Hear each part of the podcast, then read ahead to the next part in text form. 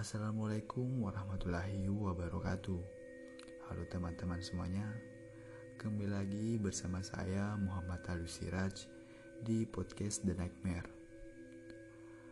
Pada episode kali ini, saya akan menceritakan kisah mistis yang dialami oleh seorang sahabat. Ya sebut saja namanya Dodi. Baiklah, mari kita mulai. Pagi hari, Dodi dan keempat temannya merencanakan untuk berlibur ke suatu tempat. Karena Dodi dan teman-temannya itu belum tahu rute yang ditempuh, mereka memutuskan untuk memakai aplikasi GPS yang ada di ponsel mereka. Kemudian, sebuah perjalanan pun dimulai. Pukul 10 pagi, mereka memulai perjalanan tersebut. Sejenak, mereka berhenti di sebuah warung untuk secangkir kopi. Lalu, kembali memulai perjalanan mereka setelah kurang lebih 20 menit beristirahat di warung tersebut. Perlahan namun pasti, mereka mengikuti arah yang GPS tunjukkan. Di waktu yang ditunjukkan oleh GPS tersebut, hanya berkisar tiga jam lagi, mereka sampai di lokasi yang akan dituju.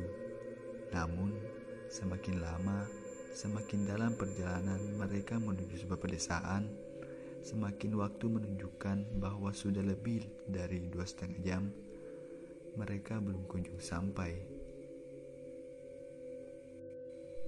Ada suatu masa ketika salah satu teman Dodi sadar bahwa mereka hanya dibuat mutar-mutar oleh GPS tersebut.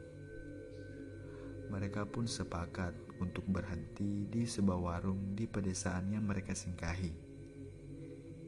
Mereka bertanya ke pedagang tersebut. Jawabannya justru mengagetkan. Di sini nggak ada nama tempat itu, dek. Kemudian Dodi pun bertanya, ini di handphone saya, nunjukin tempatnya ke arah sini. Ini fotonya, Bu. Dodi pun menunjukkan foto tempat wisata tersebut kepada ibu-ibu penjaga warung kopi tersebut. Ibu nggak tahu. Bentar, ibu nanya ke anak ibu dulu. Siapa tahu dia tahu tempatnya. Kemudian keluarlah seorang anak perempuan umurnya kurang lebih 17 tahun. Lalu dia menceritakan masalah jalan Tempat ini adanya di Dusun D. Nanti Mas putar balik saja. Setelah mereka berempat selesai membayar kopi yang mereka pesan, mereka pun sepakat untuk meneruskan perjalanan. Saat itu, mereka sampai di Sunde saat hari sudah semakin larut. Salah satu teman Dodi berkata, Gak apa-apa, lanjut saja. Di Google katanya bisa nginep di sana mereka kembali mengikuti rute yang terpampang di GPS tersebut. Ya, perjalanan hanya tinggal 20 menit lagi. Mereka akan sampai. Tapi, semakin mereka melangsungkan perjalanan, semakin mereka menemukan tempat pelosok. Mereka semakin dalam menuju ke pedesaan. Pemandangan yang tersisa hanya sebuah hamparan sawah, lalu masuk hutan, lalu kembali ke pesawahan. Mereka tidak sama sekali menemukan sebuah desa yang berada dalam sebuah pandangan. Kemudian, Dodi pun memberhentikan kendaraannya. Jalanannya benar gak sih? Kok gak ada desa lagi?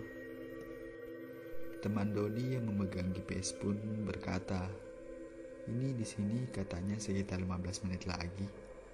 Kemudian mereka pun melanjutkan perjalanan dengan penuh harap dapat menemukan desa terakhir sebagai persinggahan untuk sejenak meneguk kopi. Namun, mereka tak sama sekali menemukan sebuah rumah terbangun di tempat tersebut. Mereka hanya menemukan hutan. Semakin dalam menuju hutan, dan tak terasa mereka sudah melalui jalanan tersebut selama satu jam lebih. Bentar, diam dulu di sini perintah Dodi. Kita udah dibikin tersesat. Mana? Gak ada pedesaan di sini. Ujar teman Dodi. Kemudian mereka memutuskan untuk memutar haluan dengan harapan minimal dapat menemukan sebuah warung untuk beristirahat sejenak. Setelah mereka memutuskan untuk memutarbalikkan kendaraan mereka dan kembali melanjutkan perjalanan, mereka semakin dibuat aneh.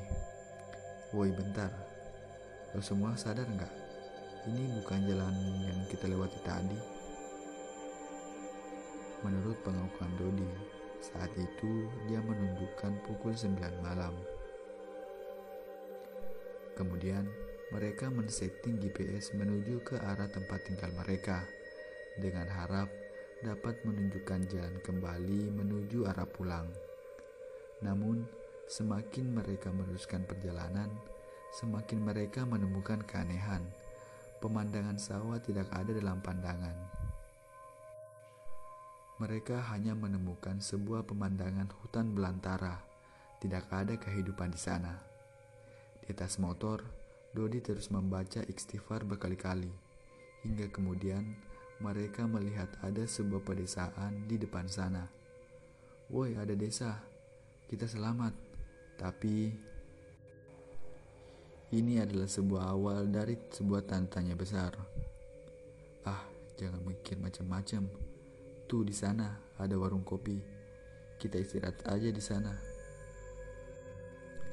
Kata teman Dodi. Mereka berempat pun memutuskan beristirahat di warung tersebut dengan memesan kopi dan mie instan. Penjaga warung tersebut adalah wanita berbaya, usianya sekitar kurang lebih 60 tahun. Mereka bertanya ke Nesi nenek itu, Nek, kalau jalan ke Dusun D lewat mana ya? Nenek itu pun menjawab, istirahat saja dulu di sini, Dek.